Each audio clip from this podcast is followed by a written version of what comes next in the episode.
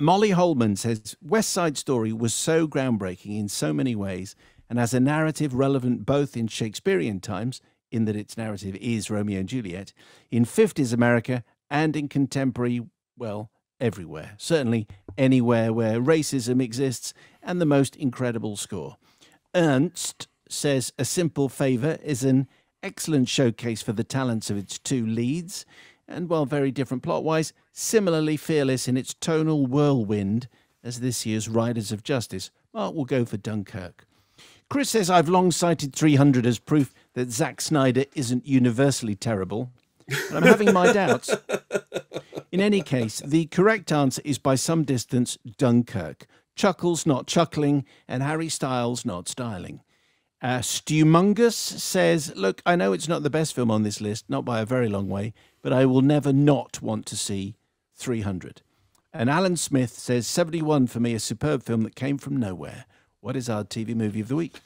Well, it is Dunkirk because I mean, although there are other brilliant things on this list, seventy-one because it's fantastic, and but Dunkirk, which is um, uh, nine at night on Saturday on BBC One, so I think a lot of people will get to watch it. I just, it is, it is really worth revisiting the way in which it plays with the three different interlocking time schemes is genius. You know, the hour, the day, the week. It just works so well, and uh, obviously when it you know when it came out, it came out in all those different formats. There was the IMAX version, there was the 35 mm version. I have the suspicion that even on television, uh, it will hold up. Many people have seen it on a small screen anyway, because obviously it's been available on disc for some time. But uh, yeah, Dunkirk, which is nine at night on Saturday on BBC One, and it just reminds me that, of course, they they famously they offered the lead role to uh, to, to Chris Pine, and he said, "No, Dunkirk." Is that true? I, I'm sure you told us that before, but that's it's a joke, Simon. Yes, I know, but I'm just thinking about it. and actually wasn't sure whether you realised that that was that the joke was so bad you actually didn't no. No, no, it. Listen, I'm the one that does the dad jokes, and I'm thinking okay, I'm has a, it kind of has a ring of truth to it. Are you sure it's anyway? It's a joke, but also maybe it's true. Anyway, TV movie of the week so bad it's bad. Mm-hmm. Paul says it's Paul Blart Malcop 2. It's always Paul Paul Blart 2 did more harm to Las Vegas's reputation than the last syphilis outbreak, is an interesting take on it.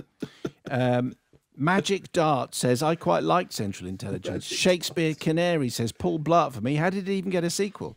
Mark Mack says, unless Paul Blart is the Peter Rabbit of Malcops, my experience with the original has been enough to nominate PBMC2.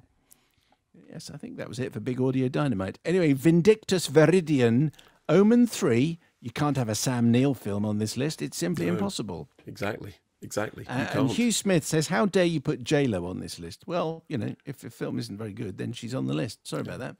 Uh, what is a TV movie of the week so bad it's bad? Well, it is obviously Paul Blart Mall Cop 2 Malcop 2 actually Malcop is a much better because it's I mean the first one was terrible and I told you the thing that I that I once one Saturday um, Linda had a, one of the children to take to the cinema. She said, "Look, is there anything on?" And I went, "Oh, there's that Paul Blart thing. I don't know. Maybe I thought it, I didn't like it, but maybe they'll find it all right." And we went to watch it, and it was the worst film ever. Um, and the other thing, did you say that there was a there was an email from somebody called Magic Darts?